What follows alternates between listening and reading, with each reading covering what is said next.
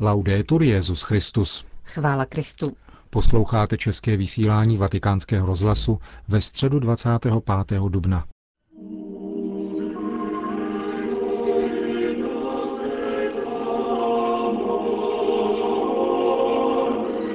Přibližně 30 tisíc lidí se dopoledne sešlo na náměstí svatého Petra, aby si vyslechli katechezi Benedikta XVI., který pokračoval ve svém cyklu o modlitbě v prvotní církvi.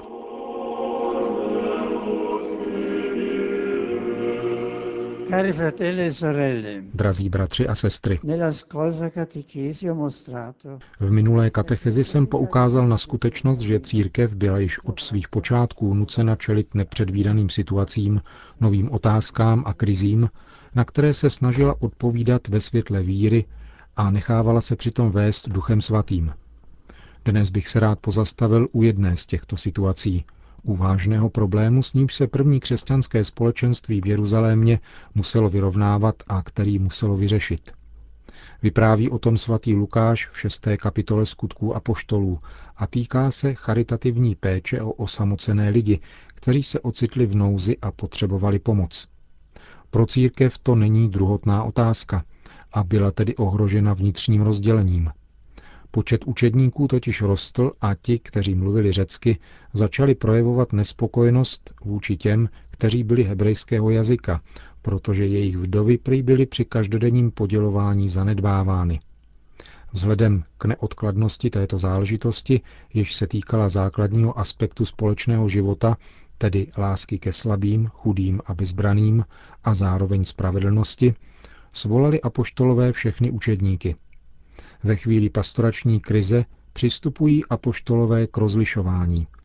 Stojí před primárním požadavkem zvěstovat Boží slovo podle pánova pověření, ale se stejnou důležitostí berou v úvahu povinnost lásky a spravedlnosti, to jest povinnost pomáhat vdovám a chudým, pečovat s láskou o bratry a sestry, kteří se ocitli v nouzi, aby tak odpověděli na Ježíšovo přikázání milujte se navzájem, jako jsem já miloval vás.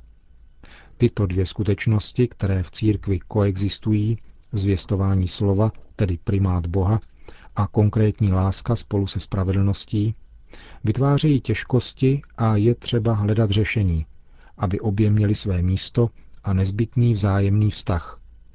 Úvaha apoštolů je velmi jasná.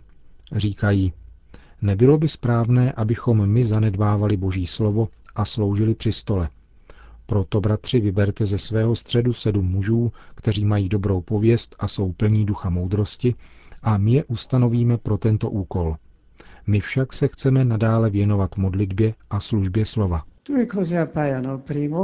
Vynořují se dva aspekty. Za prvé, od té chvíle začíná v církvi existovat charitativní služba – Církev nemá jenom zvěstovat slovo, ale také uskutečňovat slovo, které je láska a pravda. A za druhé, tito mužové se nemají těšit jenom dobré pověsti, ale mají být naplněni duchem svatým a moudrostí, tedy nemohou být jenom organizátoři, kteří umí jednat, ale mají jednat v duchu víry, ve světle božím, v moudrosti srdce a proto také jejich funkce, třeba že je především praktická, má duchovní povahu. Charita a spravedlnost nepředstavují jenom sociální, nýbrž i duchovní činnost, uskutečňovanou ve světle Ducha Svatého. Můžeme tedy říci, že apoštolové řeší tuto situaci velice zodpovědně a přijímají toto rozhodnutí. Je zvoleno sedm mužů. Apoštolové se modlí, aby si vyprosili moc Ducha Svatého a potom na ně vkládají ruce, aby se věnovali zvláštním způsobem této diakonii lásky.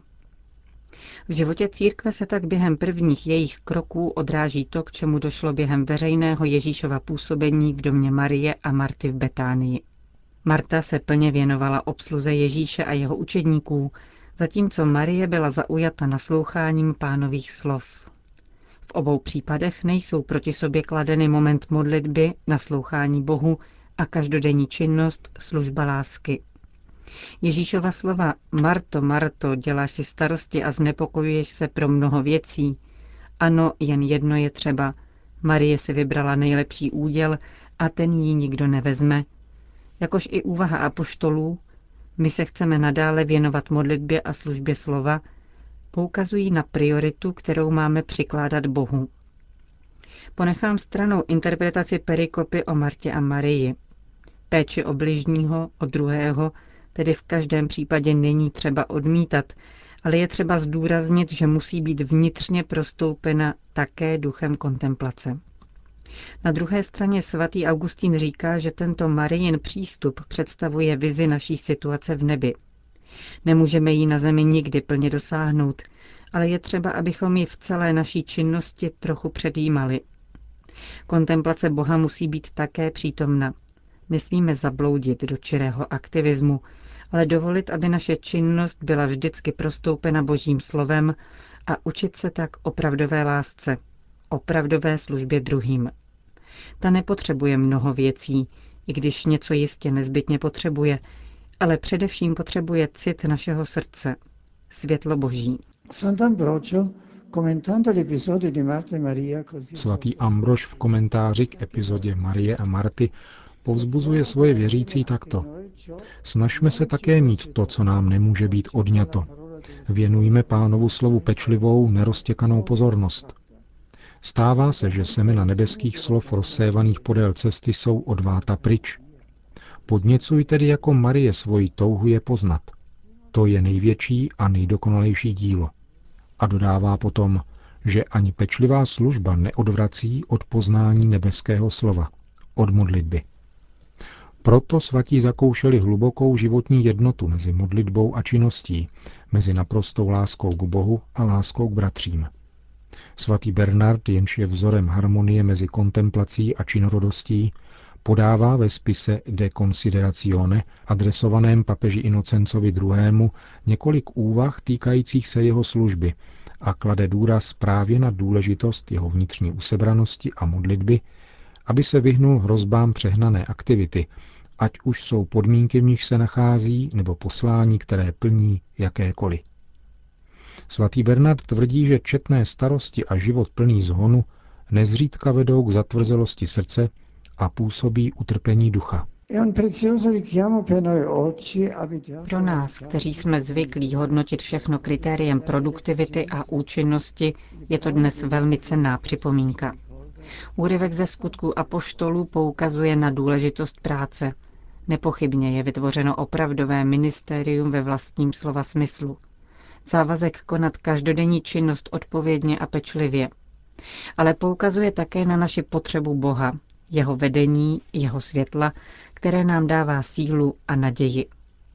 Bez každodenní, věrně prožívané modlitby se naše konání vyprazdňuje, ztrácí duchovní hloubku, redukuje se na pouhý aktivismus, který po sobě zanechává nespokojenost. V křesťanské tradici existuje jedna krásná invokace, která bývá recitována před každou činností a praví. Prosíme tě, pane, předcházej naše skutky svým vnuknutím a svou pomocí je provázej, aby vše, co konáme, tebou vždy začínalo a skrze tebe bylo dokonáno. Každý krok našeho života, každý i církevní skutek musí být činěn před Bohem, ve světle jeho slova. V minulé středeční katechezi jsem poukázal na jednomyslnou modlitbu prvotního křesťanského společenství ve chvíli zkoušky a na to, jak právě modlitba a rozjímání písma svatého umožňuje rozumět událostem, ke kterým dochází.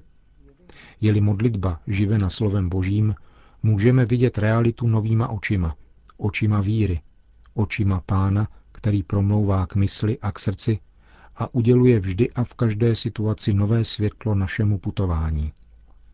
Věříme v moc Božího slova a modlitby. Také těžkost, kterou prožila církev při řešení problému služby chudým v otázce charity, je překonána modlitbou ve světle Božím, v duchu svatém. Apoštolové se neomezili na schválení volby Štěpána a dalších mužů, ale za modlitby na ně vložili ruce – Evangelista připomněl tato gesta znovu u příležitosti volby Pavla a Barnabáše, kde čteme Postili se tedy a modlili, potom na ně vložili ruce a propustili je. Opět to potvrzuje, že praktická služba lásky je službou duchovní. Obě tyto skutečnosti musí být pospolu. Vkládáním rukou apoštolové udělují zvláštní ministérium sedmi mužům, aby se jim dostalo potřebné milosti. Zmínka o modlitbě je důležitá, protože podtrhuje duchovní dimenzi tohoto gesta.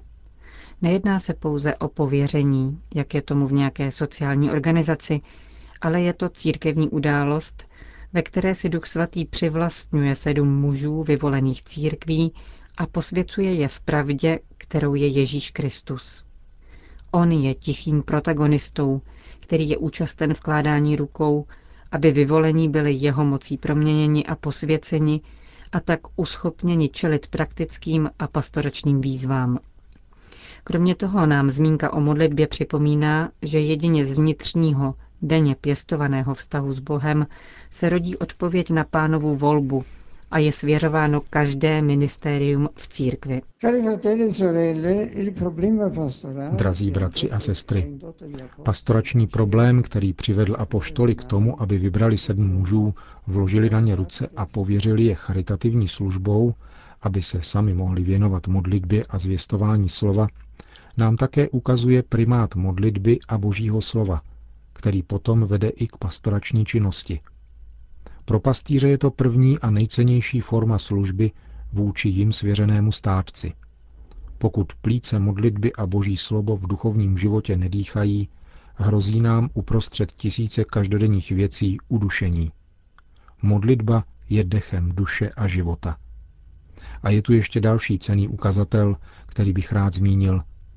Ve vztahu k Bohu, v naslouchání jeho slovu, v dialogu s Bohem, třeba uprostřed mlčení v nějakém kostele nebo u sebe doma, jsme sjednoceni s pánem a mnoha bratry a sestrami ve víře, jako celek hudebních nástrojů, které ve své individuálnosti pozvědají k Bohu jednu velkolepou symfonii přímluv, díků a chval. Po společné modlitbě odčenáš udělil svatý otec své apoštolské požehnání. Sit nomen Domini benedictum.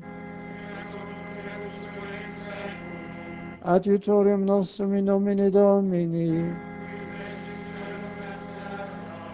Benedicat vos omnipotens Deus, Pater et Filius et Spiritus Sanctus.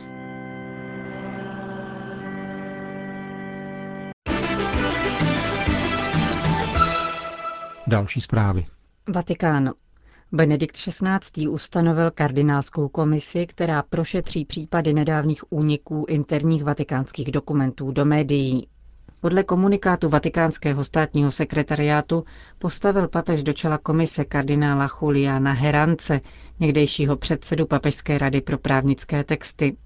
Dalšími členy komise jsou slovenský kardinál Josef Tomko, emeritní prefekt Kongregace pro evangelizaci národů, a bývalý metropolita Palerma, kardinál Salvatore de Giorgi. Jak informuje vatikánská nota, komise se poprvé sešla včera, tedy 24. dubna, k rozhovorům o dalším postupu a termínech. Vatikánské tiskové středisko zveřejnilo podrobnosti o příští italské pastorační cestě Benedikta XVI., která jej v neděli 13. května zavede na některá místa spojená se životem svatého Františka, do Areca, na Lavernu a do města San Sepolcro.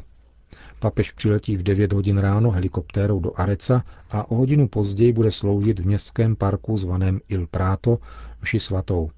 Poté soukromně navštíví katedrálu svatého Donáta. Následně poobědvá s toskánskými biskupy v aretinském biskupském paláci. Druhá etapa cesty se odehraje na poutním místě v Laverna, kam se svatý otec přemístí opět helikoptérou po 17. hodině. Poté se odebere do San Sepolcro, kde v 1915 pozdraví obyvatele města právě půl tisíciletí od poslední návštěvy papeže v této lokalitě.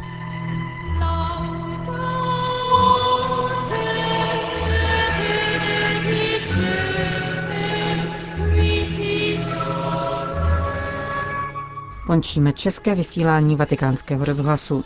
Chvála Kristu. Laudetur Jezus Christus.